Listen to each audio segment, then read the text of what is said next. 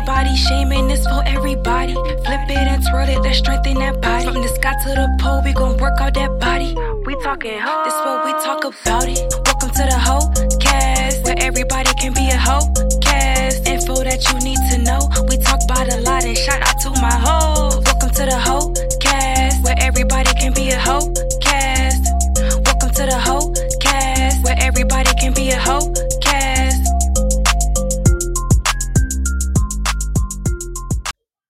Hello, Betty. Thank you for being on this episode of the HoCast. How are you this morning? Good morning. I'm doing great. Thank you. I'm very excited to have you on this episode because there's a great event that Heaux Apparel is sponsoring in October, and and we'll get there. Like we'll talk about that. But the reason I wanted to sponsor it is because it's the most creative event that I have seen. And then I started following you, and you were also a very creative in, individual with what what you put out to the world. And so I'm very excited to hear more about you. Tell us how you got into dance.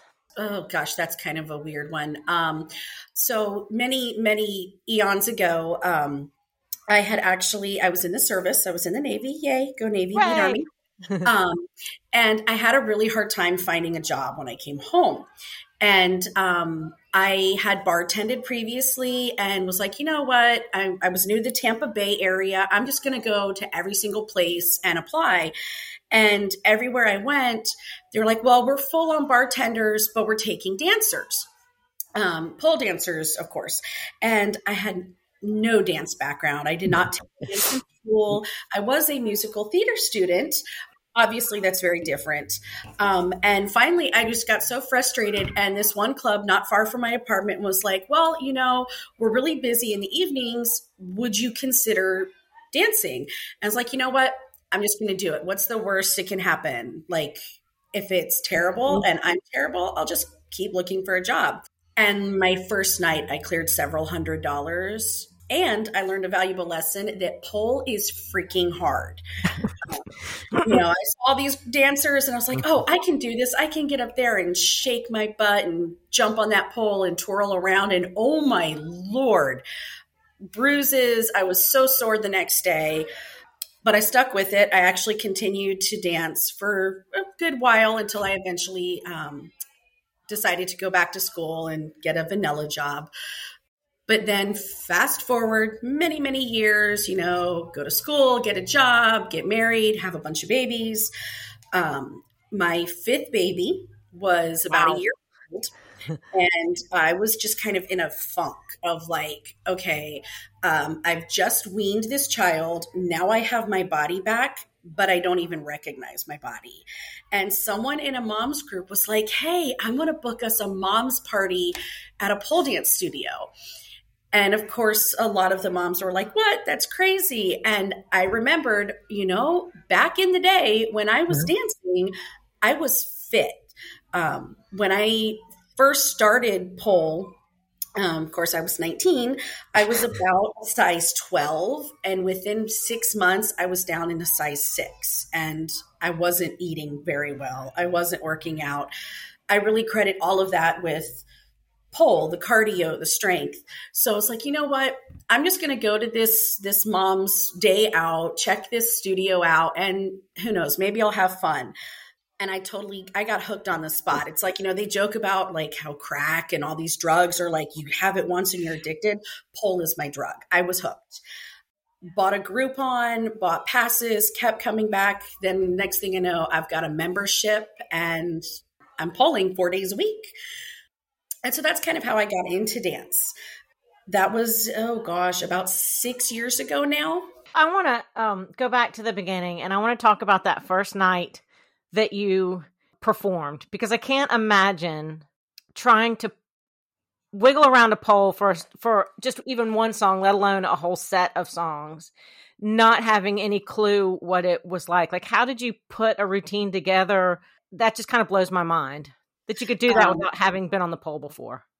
So I, I did not put a routine together. Um, fun fact about me, I don't put routines together to this day. Um, a lot of people will say, "Oh, your acts are so great." They're freestyled. That's my dirty secret. I don't choreograph anything.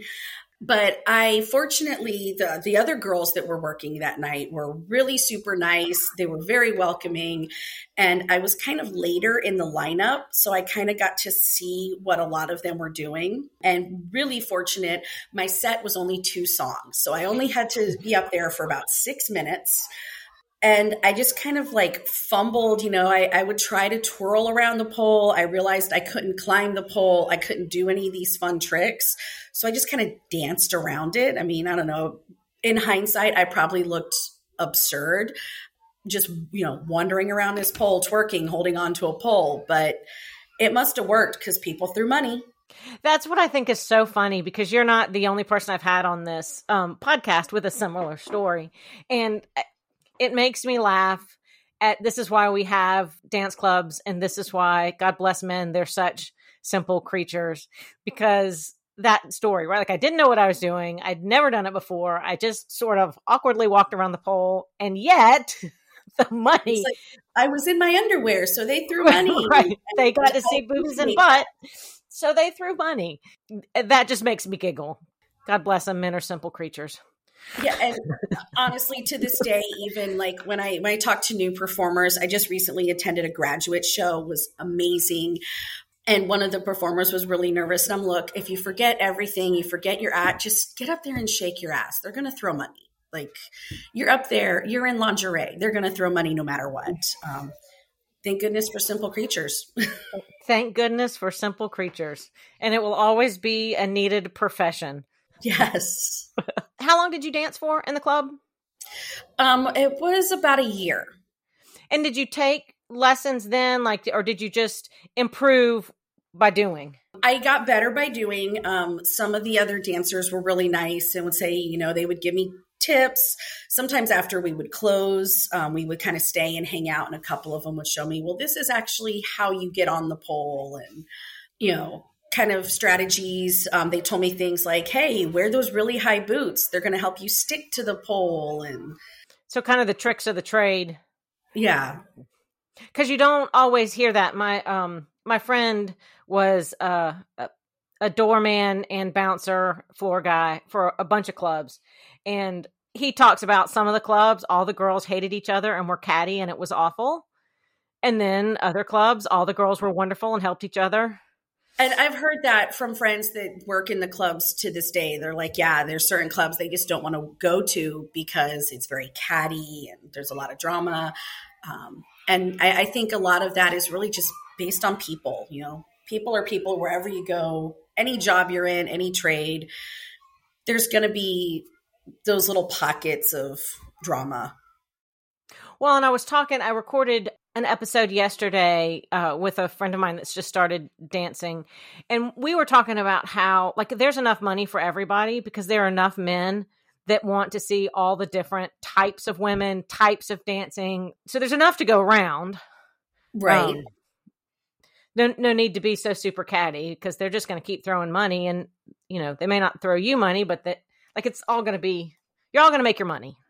Right. Everybody, there's enough, you know, as long as there's people, there's always going to be enough. Tell me what studio in Tampa you pull at. Um, so I am a member at Aries Pole Fitness. Um, it's kind of a newer studio, um, just opened in, oh gosh, 21. It's in Gibsonton, so just kind of outside of Tampa. But the owner there was my original instructor. That very first moms group that I went to mm-hmm. was at another studio. And um, Jeannie happened to be the facilitator for that pole party that day.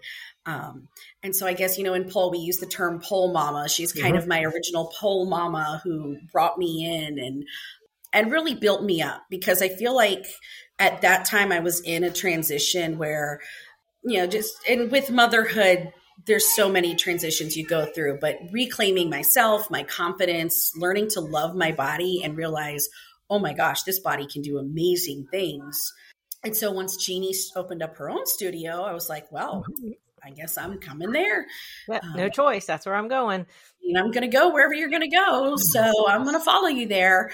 Do you remember the other moms that were in that group? Did did any of them take to it like you did, or were they Um, you know, none of them ever came back. Um, and it was it, moms groups are kind of funny. They're they're not unlike dance clubs, um, where there's some that are they're really cool and everybody's friendly and welcoming, and then some of them they're very catty and there's a lot of drama.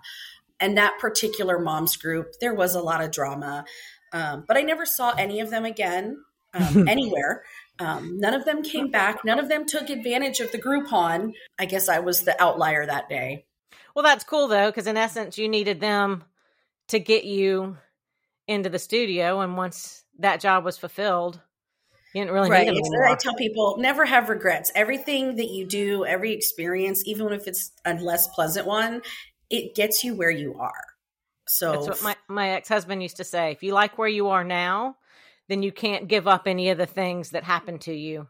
Right, you wouldn't be here whatever was meant for bad can be for good. You just have to choose to find the good. So uh, my journey to pole is very similar, except I don't have babies. But that whole like hated myself, not myself, hated the way I looked, didn't feel sexy, didn't disconnected from my body, like all of that. I think that's a kind of a universal. I hear that a lot from women. Yes. I, I think if probably what I have noticed within like being a member at studios is the internal change that women go through when they get into pole mm-hmm. is really bigger than the body change. Like there's there's something in their brain that it just it clicks. Pole is like a balm for them.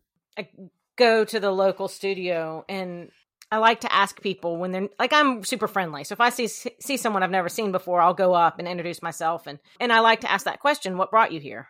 I don't know if it's asked a lot. Very often it is children, uh, breakup of some kind that leads to uh, I don't like myself or I have to find myself or like it's it's usually a pretty pretty heavy reason. It's some type of transition like the you know the old joke that when a woman colors her hair she's going through a change. Well some of us go to pole instead. Mm-hmm. And you're right; it does help on on a ton of different levels. I've seen so many women tackle goals and win. Um, sometimes you see them set goals and win for the first time, like right. You know, they've never done that before, been told they can do that. I think that's the power of the sport. Um, yes, I, I definitely agree. It's it's there's an empowerment that I really don't think exists in any other sport or performing art that I've encountered. At what point did you start putting on these showcases? Um, so that's another kind of funny story. I kind of accidentally fell into burlesque. And it really was totally by accident. This was not planned at all. But at a pole studio, you know, we a lot of us have um, little Facebook groups, or some people use Instagram, where you have like a group chat with other members. And someone else at the studio was like, "Hey, I need people that can dance to help me out with this thing." I was like, "Well, I'm curious, what's the thing?" And um, another member was actually doing a nerdlesque but she didn't say this. Um, she told me, you know, we're, we're doing a show and we just need people that can dance in between acts while we change clothes. I'm like, oh, well, hmm. I had done a few showcases at the studio. I'm not very shy. So I was like, what the heck? Like, that sounds fun. I'm not doing anything that day. I'll do it.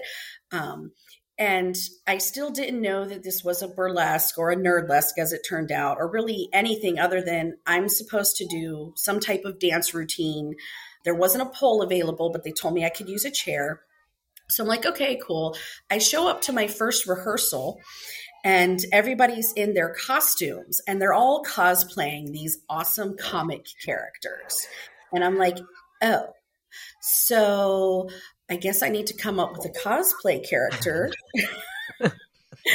um, and then as I'm I'm watching them, they're rehearsing and they're they're doing their acts. They're they're stripping. You know, burlesque is the art of the striptease. And I'm like, oh, oh, this is like a strip show. And so then all the pieces are clicking in my head. I'm like, oh, it's a it's a comic burlesque show. At the time, I had never heard of Nerdlesque, as it's known. Can you um, explain a little bit about Nerdlesque for people that don't um, know?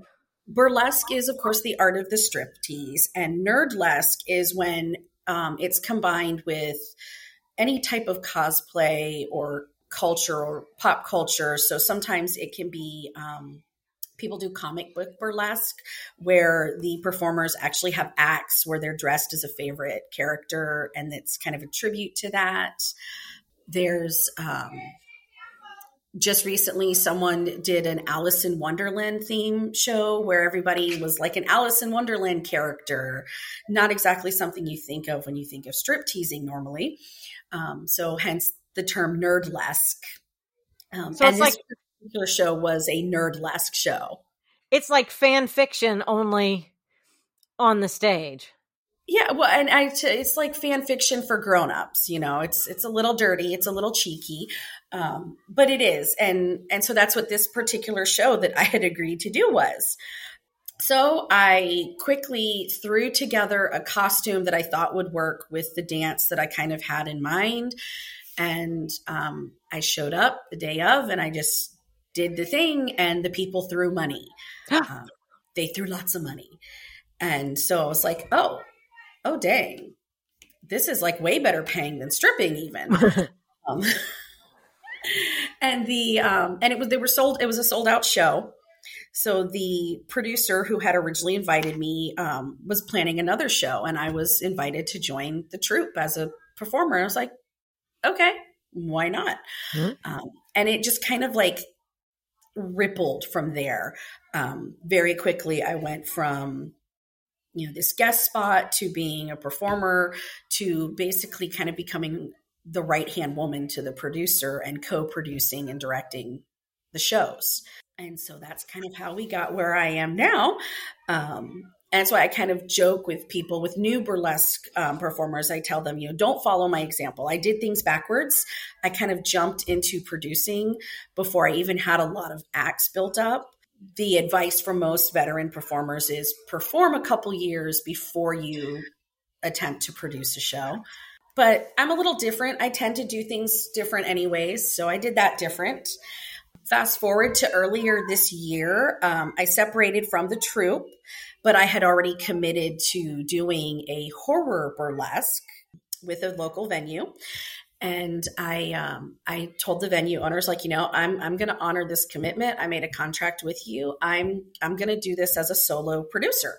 Um, and she's like, and God love her. She's um, the owner of our venue, the Brass Mug. She's amazing. She's like, you know what? I believe in you. Every time that you've had an idea and I've told you to do it, it's it's been a huge success. Just do it.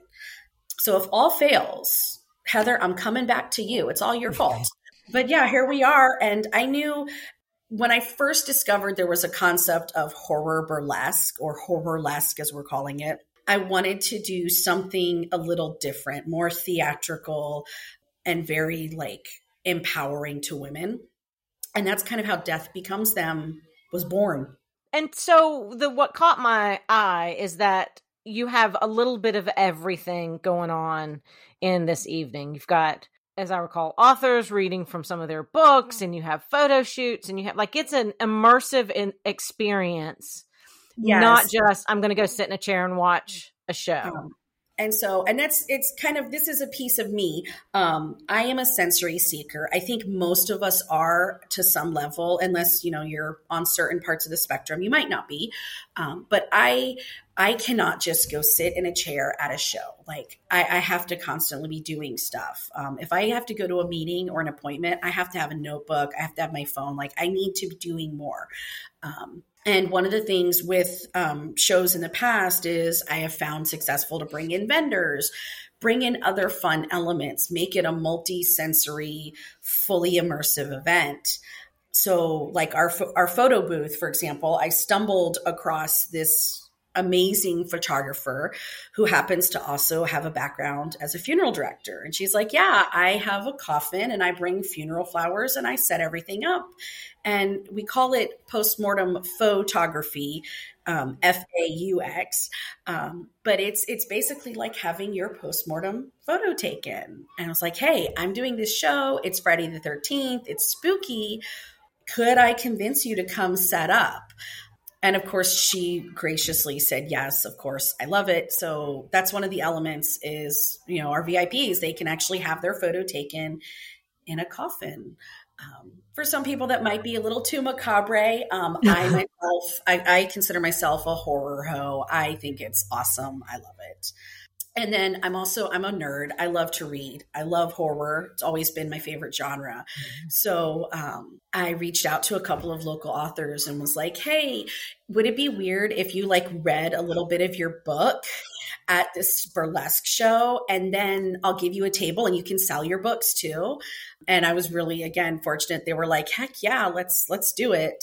Um, so I've got um, two actually really awesome um, horror cheekies who are going to come and they're going to give us a little taste of their books. And then, of course, folks will have the chance to buy them. And of course, we do have the burlesque and we have the pole dance and we have the chair dance and all of that fun shenanigans as well.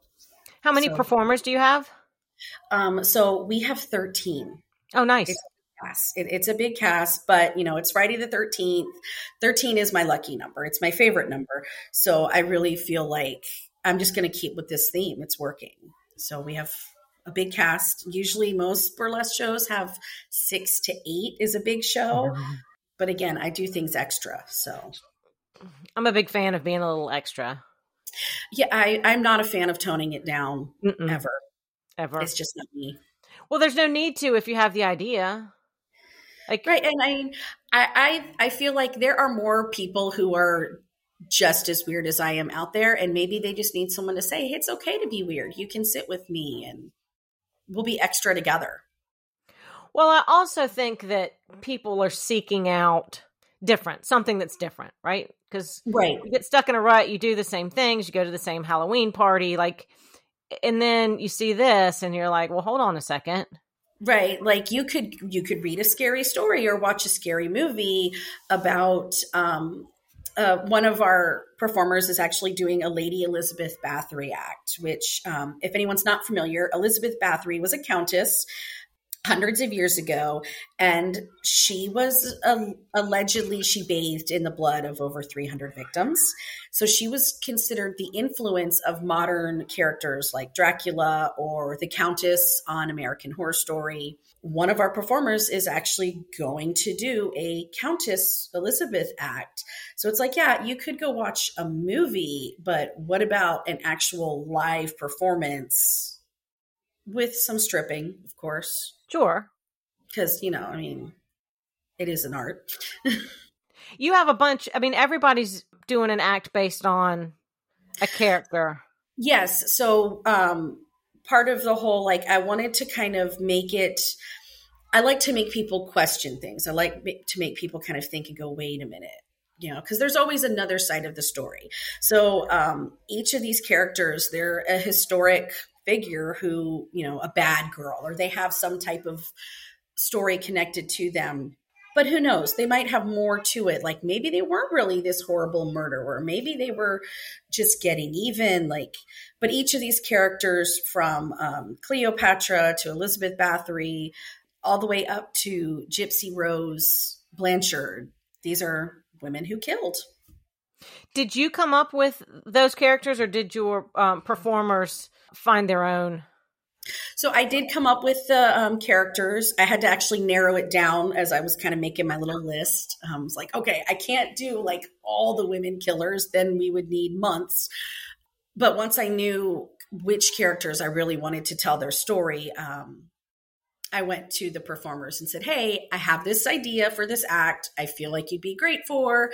Um, and I really fortunate that each one of them said, hell yes, which, you know, um, recently another performer said, you know, if it's not a hell yes, it's a no. So thank goodness they all said hell yes. well, it's cool because then what it gives you something to start with.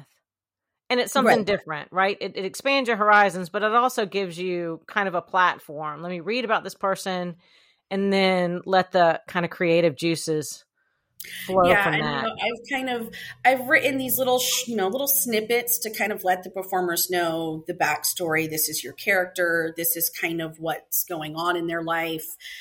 But then I've given them the creative control to say, okay, now show us how would you interpret that if if you are in this person's shoes what would you do tell us your side of the story and, and who knows? I mean, I haven't even seen all of their acts yet, so I'm kind of excited to see them too.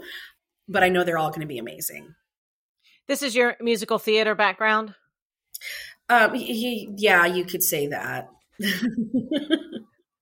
I didn't do any in college, but I did in in high school, and it really does sort of set you up to just be able to do whatever, right? Just kind of it, it does. Um, I was really fortunate that my high school drama program included a lot of improv.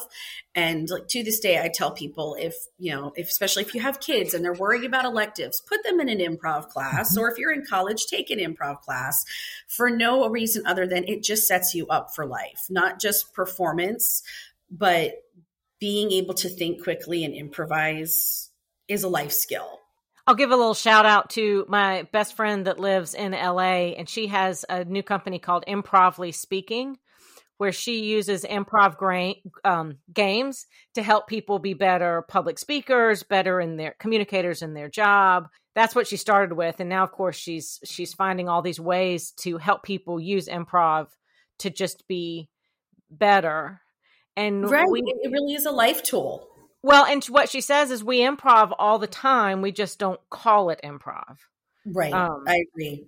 Like life is is one big kind of improv. None of us know what we're it doing. Is. And life is really whose line is it anyway, except we don't all have Drew Carey. and we aren't all that quick on our feet and super funny. But she's been taking a lot of improv, different improv classes out in LA, musical improv. Like she's doing all of this this stuff and uh, watching her get better and more confident i think is has been cool to watch. And it's one of the reasons i started my freestyle fridays through awesome. for Heaux Apparel on instagram is because freestyle is something you have to train unless you're just good at it but a lot of us aren't good at it. And and when you're not good at something it's hard to train it. At least i found that. So if i have this day, Freestyle Friday, randomly pick a song off of your playlist and just go and see what happens. Uh, and that's been really fun to watch people grow through that because because that's what freestyle is is and I love that. Um, within like the pole studios, a lot of times when you go to a pole class, there might be a little bit of a routine, and then, pardon me, the instructors will say, "Okay, now we're going to freestyle at the end because the song is so long." And there's always like a handful of people who kind of freeze up. They don't mm-hmm. really know like what to do.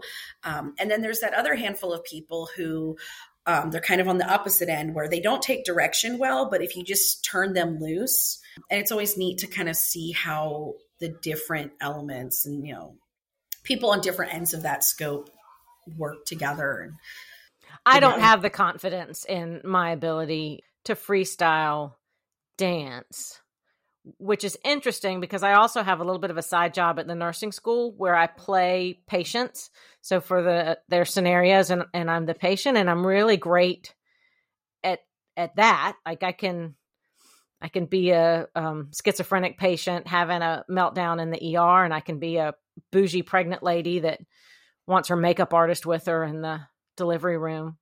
But if you say now go, there's a pole. I'm like, I don't know. Don't know what right. to do. And I think for some people, it's um, you just kind of have to learn, you know, like build that up for sure. That's why I'm so interested in that very first day you danced in the club because that just for me the pressure of that like it's intriguing. It's intriguing that you could just do it with no background and just do it and I feel like I'm one of the people on the other end of the freestyle spectrum, whereas I don't pick up choreography when it's taught like super fast. Like I know some dancers, you can show them a few moves and boom, they have it like instantly. I have to drill it over and over and, you know, ask us, wait, can we run through that one more time? Can we go back to this? And that's just kind of a struggle for me. I don't pick up fast but I improvise well and I can freestyle um, very easily. So I think it's just we all have different strengths, and you know it's okay to play to your strength too. Well, it's not quite freestyle, but I think creating your own choreography is sort of similar. I think a lot of times when we're beginners, we think we have to pay somebody or hire someone to do our choreography. But I learned really early on that other dancers don't dance like me. They don't like the same music that I like. And so I'd get a piece of choreography to some song I had no connection with, and I just couldn't make it work. It looked ridiculous. And they'd be like, oh, no, you look so great. I'm like, but it don't, I feel but like I'm in someone else's skin, right? Right. But then I play my own music and I start to piece pieces together. And maybe it's weird to you, but it feels right to me because it's my stuff, right? Like I know how. Right. You have a personal connection to it. So the earlier I think we can teach people to start putting together their own units. Yes. Um, and and that is one thing that I I do know myself that I kind of want to work on is putting together choreography or actually structuring routines because I don't. Um, but again, like when I first got into pole, that was the thing was, oh, I can, you can make your own. No, you have to have an instructor and they tell you all the things and what to do. And that is a very common thread. And you can kind of see it in some performers, like when they do showcase, it's like, oh, you can tell which instructor helped them with their choreography. Or, yeah, like, oh, that's I see so and so in that move, and or a showcase. And it's not, but sometimes you'll go to a showcase and you'll be like, oh, I see so and so in all of those pieces. Right. right. Like, and like, oh.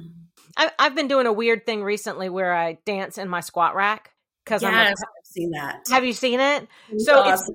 it's it's been interesting because those people with like like super creative minds are super supportive, and then I get people that it just makes them entirely uncomfortable. I think it, I mean, it kind of makes me want to squat rack because it just looks fun. It's awesome. Well, I didn't realize Colleen Jolly told me this that there is a thing called inanimate object dancing where people find random things and create a whole choreography around. So, like, I'm not totally outside the realm of what's out there, but uh, that is super cool. I'm gonna have to like go look that up now because I'm, I'm very intrigued by just finding random things and dancing with them. Well, and the Pole Circus is letting me do a um a piece in my squat rack for their upcoming virtual competition. So, um, nice. Yeah, we'll see. I've I've got the theme is kind of coming together in my head. I love when when people are able to just be different and kind of let loose with your creativity. Um, I saw a performer last year um, did an amazing act with a fitness ball. And you know they bring this you know seventy millimeter ball out onto the stage, and I'm like, what in the world is going on here? You know, usually you see a folding chair brought out or, you know, there's a pole. Um, but it, it was a burlesque act on the fitness ball. And it was amazing um, how she was able to use the ball like a chair, but then dance with the ball. And it was just so creative and fun. I was like, yes, that is, we need more of that. I, I took a class um, with Jenny Janover, Liquid Motion, okay. at PoleCon. I, I like her. I like her style of teaching. I like that system. Um, but one of the things I like about her is that she's not just move uh, tricks focused or skill focused. She wants you to to figure out what's going on between the skills. So if you're going to do this skill and that skill, and you got to go from one to the other, take the time to explore all the places you can move and all the angles and in lines that you can make while you're getting from one to the other and don't just think of it as i mean that that's dancing right like dancing right. isn't this skill and that skill and this skill it's this skill and then you know building a flow right and that kind of inspired me to feel okay to dance on my squat rack because i was like if i'm comfortable here and i can it's see the track i want to take let's just see what happens right on well, I'm, I'm definitely excited to. Uh, I guess it's a virtual show, so I'll be watching via screen. nice. It's a fun show. Have you watched it before? I have not, so I'm I'm super excited. This is going to be the first time I've seen it. I judged the last one, and so I got a ticket, so I watched. Um, and I just set my computer up. I was doing housework, and I just carried my computer around with me. And it's a really, re- she does a great job. It's a super engaging show, and it's people from all over the world. So that's kind of cool too, because um, you know, next up we have you know whoever from Tokyo. My brain's like, okay, well, let me sit down and watch. Right. Know, and that's that's really one of like I guess the blessings of technology is that we can have these virtual showcases and you know because if you go to a live show there might be someone there from out of town or out of state but to actually bring in performance from around the world is just so cool I think it is. Um, yeah. So I hope you enjoy the show because it is lots of fun. She does a great job. Tell us where Death Becomes Her. Where, when, how? How can people get tickets?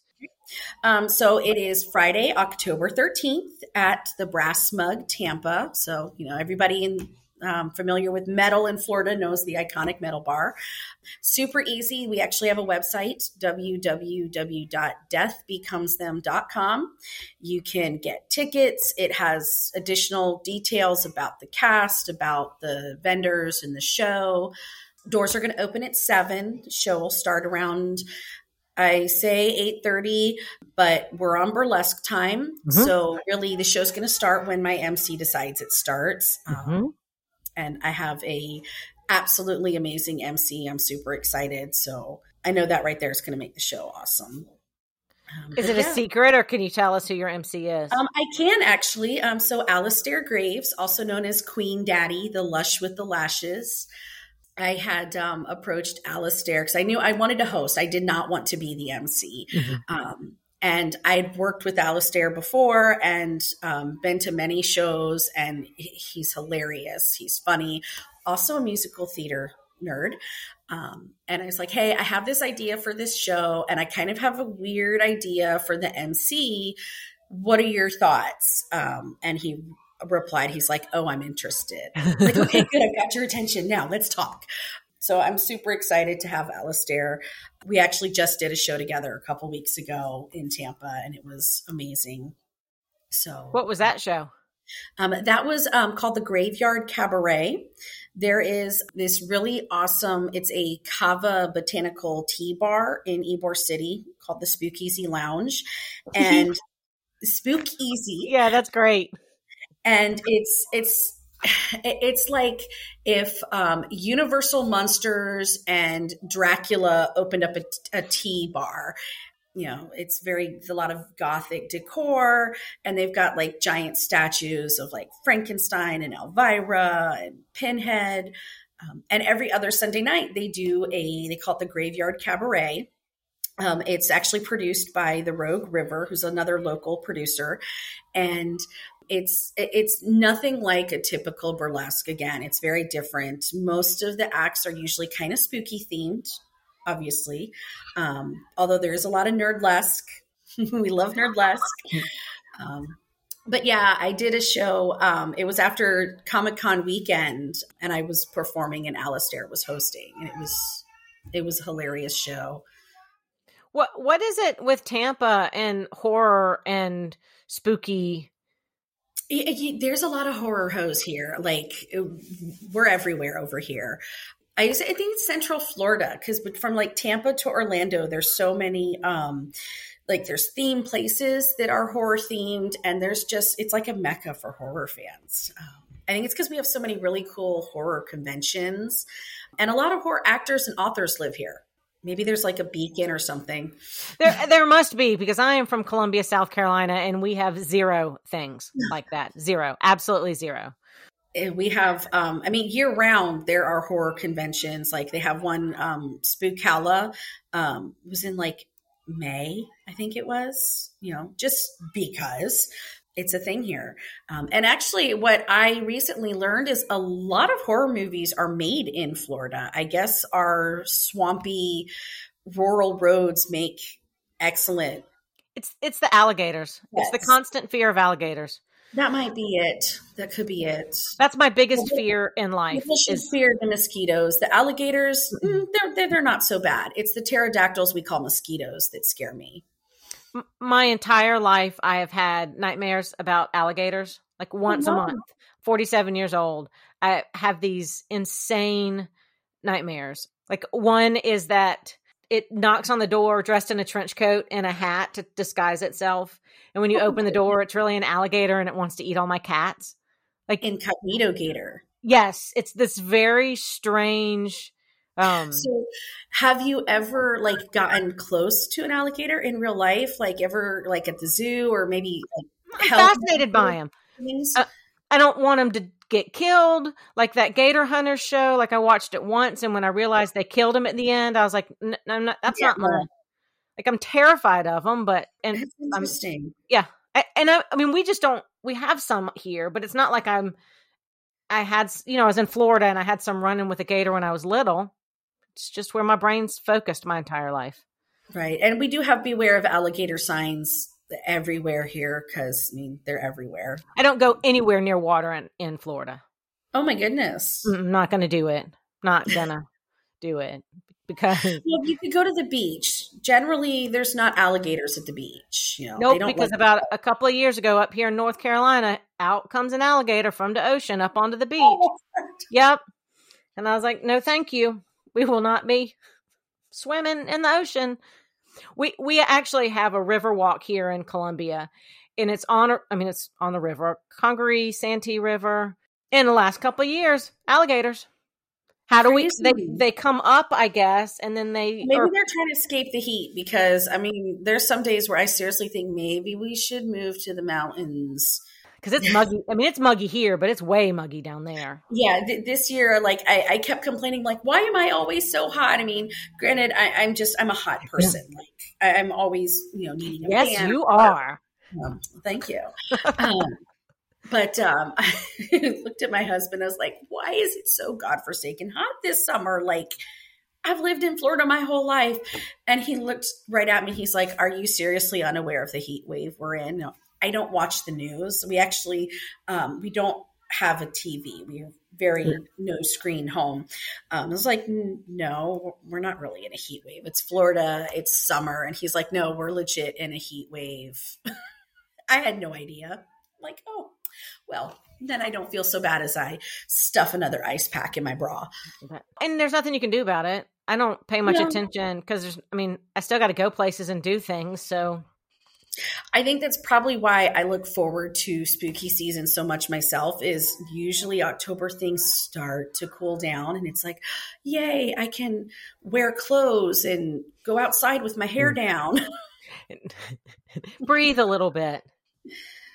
Do you right. mind if I switch the conversation a little bit? Um, because it's no. dawned on me that I haven't had any guests on. I've had guests on that have children, but it's never we are in somewhat of a taboo industry for normals.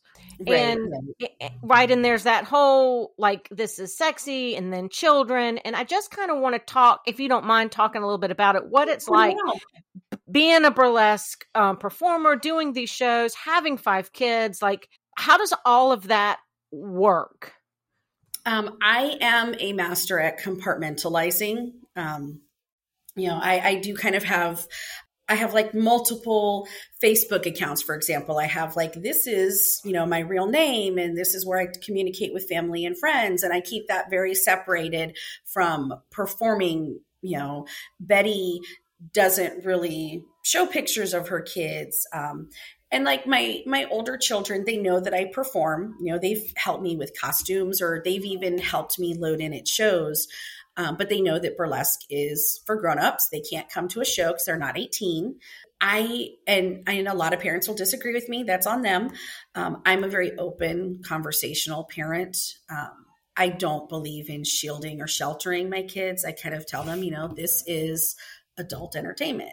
This is sexy entertainment because sex is not a bad thing. It is a good thing. It's a gift that god gave us. Like you know i'm i don't want to create negativity because i feel like especially for moms depending on how you're raised if you're you're kind of super sheltered and like people don't let their children know these things exist well then they become adults and they get into relationships and they're not even comfortable in their own bodies much less being intimate with somebody else.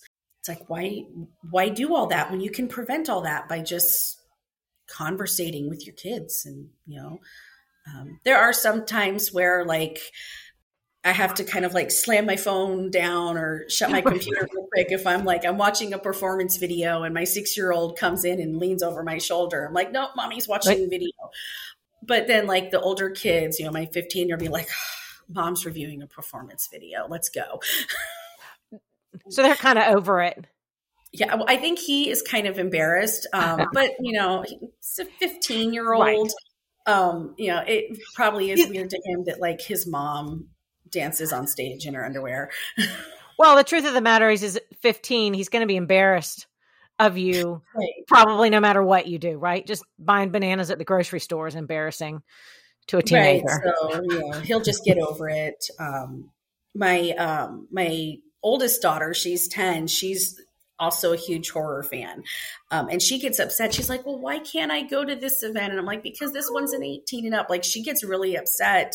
Um, sometimes I can take her to conventions or stuff, but if mm-hmm. it's an adult only show, I'm like, No, I'm sorry. Like, one day you will be 18 and then you can consent, but not yet but I, I do it, it, I'm kind of the weird one. I think in there aren't many other parents in the burlesque community that I've met, um, so we're definitely odd. Well, and I, and I've had a, a, I mean, a couple of people on the podcast that that are able to seamlessly. I guess I don't. I haven't formulated what I'm trying to to say, but it's not something you think about that performers are you know moms and wives and go to the grocery store and do the normal stuff and and that balance um, of yes i can do that and i can do this right like a lot of people don't realize that yeah i can be up here and i can be on stage and then i can get home and get back up at 6 a.m because i've got to make breakfast and take this kid to that play date and this kid's got to go buy shoes or you know just do normal mom things the other cool thing I think about it is is a lot of parents sacrifice their things for their children. Right? Like they yes. don't don't have their own things because their thing are their children. And so I think it's kind of cool that you have a thing that's yours that you can create. And um, I think it's important that if you become a parent or even if you're not like maybe you're a dog parent or a cat parent or maybe just in a relationship you have to have your own thing like you have to have something independent that's just for you um, years ago a uh, a friend um, her son is now an adult, uh, but he left and went to college. And for years, she had been involved in his youth groups and sports and activities. And like, other than going to work, her world revolved around her son. And she went through a serious, major depressive battle when he went off to college and then once you know she did get help and she got through it but then she said to me you know i realized i had nothing. Like i did not exist outside of going to work and being mom. And i think it's kind of a common thing. They call it empty nest syndrome. Well mm-hmm. why do we have to have empty nest syndrome? Um, or even dads you know like my husband jokes. He's like well you get to go off and do your show. When do i get to have my day? And it's like right let's look at the calendar and you, you know um, but i think that's important that people have something for them because i do i see that a lot um, because my kids are really active in a lot of stuff. They're in i've got a couple that are in theater and some that are in 4-h and one that's taking music lessons and i'm seeing other parents you know at the guitar school and stuff and i'm like wow you don't do anything but shuttle your child from activity to activity activity and i don't want to judge them because that's their choice but it's it's not a choice that would be healthy for me. Like i i would probably be very unhealthy. I don't have children and that's one of the many reasons that i don't. The list is very long but because i was the child of a parent who lived for me and when i went off to college the guilt of right. leaving her was so strong that I remember thinking, n- not having kids, because if this is how parenting works, I'm not doing this to somebody. Right. And it and it's it's hard. Like, I mean, I, I on the one hand I do dread like eventually my kids are gonna leave and they're gonna go out into the world. Um, and it's gonna be bittersweet.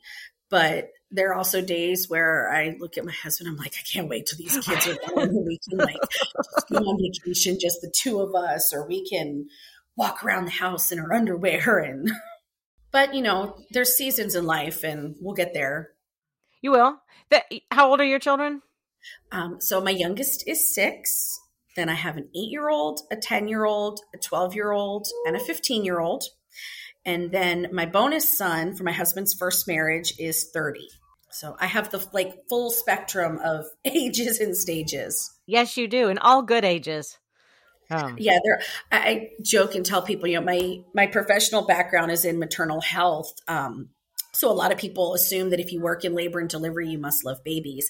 I don't really like mm-hmm. babies. I, I don't hold babies. Um, I like little kids, like about three, four years old until they're about like 16. They're cool. But until they get to like at least four, yeah, I don't really want to hang out with you. I do um, music for Vacation Bible School at my church every year, and and I joke. Um, I I play guitar and sing. I'm not like my jam is three, four, and five year olds, so I can keep three, four, and five year olds entertained for hours. Right, and that's it's funny. I've um I, I, have done my share of time in the nursery at church, um, but whenever there's like a sign up or hey, we need someone, I'm like preschool, please. Like, give me the preschool room. This year, they kind of threw a loop for uh, me um, for VBS. They put me in charge of the crafts for the older kids this year, and I was like, "But I really like preschool. like, I don't want to do the older kids." I mean, and it was still fun, but um, yeah, I, I I don't volunteer for nursery. Like, mm-mm. like no, mm-mm. that's that you don't want me there. no, but you do labor and delivery. That's your that's your jobby job. Yeah. So that's I, it's funny. A lot of people will say they're vanilla job, but I don't feel like it's very vanilla. Um, by trade, I'm a doula, which oh, nice. is a professional birth assistant, basically. And we have um, this amazing community doula program here in Tampa Bay. Um, it's for a nonprofit organization, and any person giving birth at a Hillsborough County Hospital birth center, regardless of age, income, documentation status, doesn't matter. You just have to be delivering here, can receive doula if they choose. And so a couple nights a week, I'm on call as one of the doulas. I don't do pregnancy. I don't do birth. I don't do any of that. So um, I am glad that you are there for these women and that you are doing your thing. But I couldn't it's do it for everyone. Um, no. I, I, have a lot of friends that um, are nurses and medical professionals, and they're like, "How can you stand, you know, obstetrics?" And I'm like, "I I love it yep. though. To me, the process is fascinating. I you know I, I absolutely enjoy it, but I don't hold babies, which is you know the irony of it all. I'm like, mm, no, I don't want to go work in peds. Like y'all have fun over there. I'll stay here with the belly people. Mm-mm. So alligators have been my uh, lifelong fear. But the other thing is, I saw the movie Alien when I was oh. what, like oh ten or twelve, and that alien busts out of that woman's tummy. Mm-mm. And I yeah, was that, like, okay, well, that's virtually what pregnancy is, and I'm not doing that. So and you know you're not the only person like i've actually had um, people say you know especially if they're going in for a c-section like you know okay what are you nervous about tell me what are your fears and at least three times in the last couple years, Alien has come up. Mm-hmm. Um, like, mm-hmm. okay, okay. Um, I assure you that's not how this is going to happen, but let's let's discuss this fear. Um, that movie messed a lot of folks up. Yep. Well, it, when you see it at that, I don't know, that ten or twelve year old, it's like, nope, nope, that's not well and then you learn uh, later in life thank god i didn't know this when i was little about the hernia the oh, pregnancy yeah. hernia which is in fact alien right? There's not enough room and everything rips. No Mm-mm. no. More power to all of the moms out there that do it. But my little 12 year old self was like nope. Nope. Yeah and that's and for some folks that's the right choice. I mean we're super so, fortunate to get to choose that. that is a true statement. Yes. Um, and thank God people choose to do it because that's what makes the world go round. Right. Before we sign off, Betty, is there anything else that you want to tell the people about you, about the show? Oh gosh. Um uh, now this would be my struggle with freestyling. um think so other than you know deathbecomesthem.com um, there is a virtual option. So if you're not in the tampa bay if you can't make it um, they can actually purchase a streaming ticket where we will email them the link because we will have a film crew in the venue. How much do tickets cost? What's the virtual ticket cost? Like run through that real quick. So the general admission starts at 20 um, which gets you in the door. Um, there are seated options that start at 35, and then there's a VIP option for 80. And that not only gets you like a premium seat and some other gifts, it reserves you a spot with the postmortem photography parlor so you actually can get your photo and she has this cool like printer thing where you actually get your print right there on the spot oh cool um, yeah so there's there's a whole gamut of different options so you can kind of pick like do you want to be up front do you want the extras do you just want to go to the show and then for 35 they can do the streaming ticket um, and I did put like a little thing on there, like if you want to do a group streaming thing, um, there's my email address. Send me an email. We'll do a shout out because I know a few people asked, well, why is the streaming ticket more than the general admission? Like, well, general admission is one person. But if you stream it and you invite your friends, and let's say you've got six people in the room watching now, um, but if you are going to have that little viewing party, let us know about it. We'll uh, shout you out, maybe throw a fun little cameo during the show. That's cool. How big is your space? How many tickets do you have available? Um, I don't know how many are available left, um, but we only had 200 at the starting point. Okay, so tickets are going fast. If you are in they, that area, go now and buy one. Yeah, we have um, 10 VIP tickets left as of this morning. So they are okay. going quick. They are going quick. And you want the VIP because you want to have access to that photo shoot. That photo sure. booth, yeah, because we can't guarantee a time slot um, without the ticket because, you know, it, it does take the photographer time to get you in the coffin and set up deathbecomesthem.com. Get your yes. tickets today because they are going fast. Um, and if you're not in Tampa, definitely get a streaming ticket. Heck um, yeah. Cause I think it's, I, there's, I think it's fun, right? Like it's, it's and different. It's, it's something different. I mean, there's going to be a lot of different Halloween events and parties, but how many horror burlesque on Friday the 13th in October? The, it was just too good you know, it's yeah. it, it's like the stars aligned and are giving us this perfect party. And it sounds like it is going to be a perfect party. They can find you on Instagram. Where? Yes, um, at the Betty Genesis Instagram or on Facebook. Okay. Or you can even, um, I think my you can email me right through Death Becomes Them. Awesome. Thank you so much for being on today. I'm super excited. For this event and super excited that you were willing to come on and tell us all about it. Shout out to all my hashtag Ho Tribe members who tuned in for this episode of the HeauXXXcast. I'm Susan Bartley, your host and the owner of Heaux Apparel. Heaux Apparel is a website that is there to fulfill your every need for the aerial sports.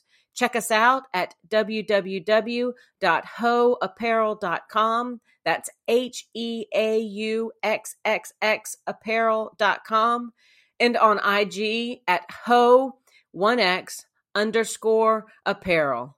Until the next time, ladies, keep shining your light, keep being beautiful, and keep making this world a better place.